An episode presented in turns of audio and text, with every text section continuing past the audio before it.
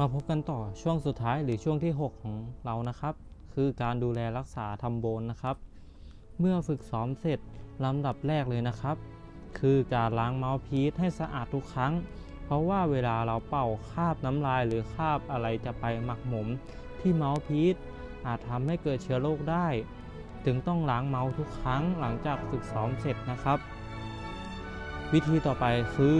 การหยอดน้ำมันหล่อลื่นที่สไลด์หรือท่อจูนทุกครั้ง หลังเล่นเสร็จหรือรู้สึกว่าเครื่องเริ่มฝืดนะครับ ขั้นตอนต่อไปคือการ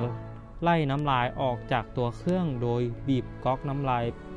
ทุกครั้งก่อนที่จะเก็บเครื่องใส่กล่องนะครับ แล้วขั้นตอนสุดท้ายคือ การล้างทำความสะอาดเครื่องดนตรี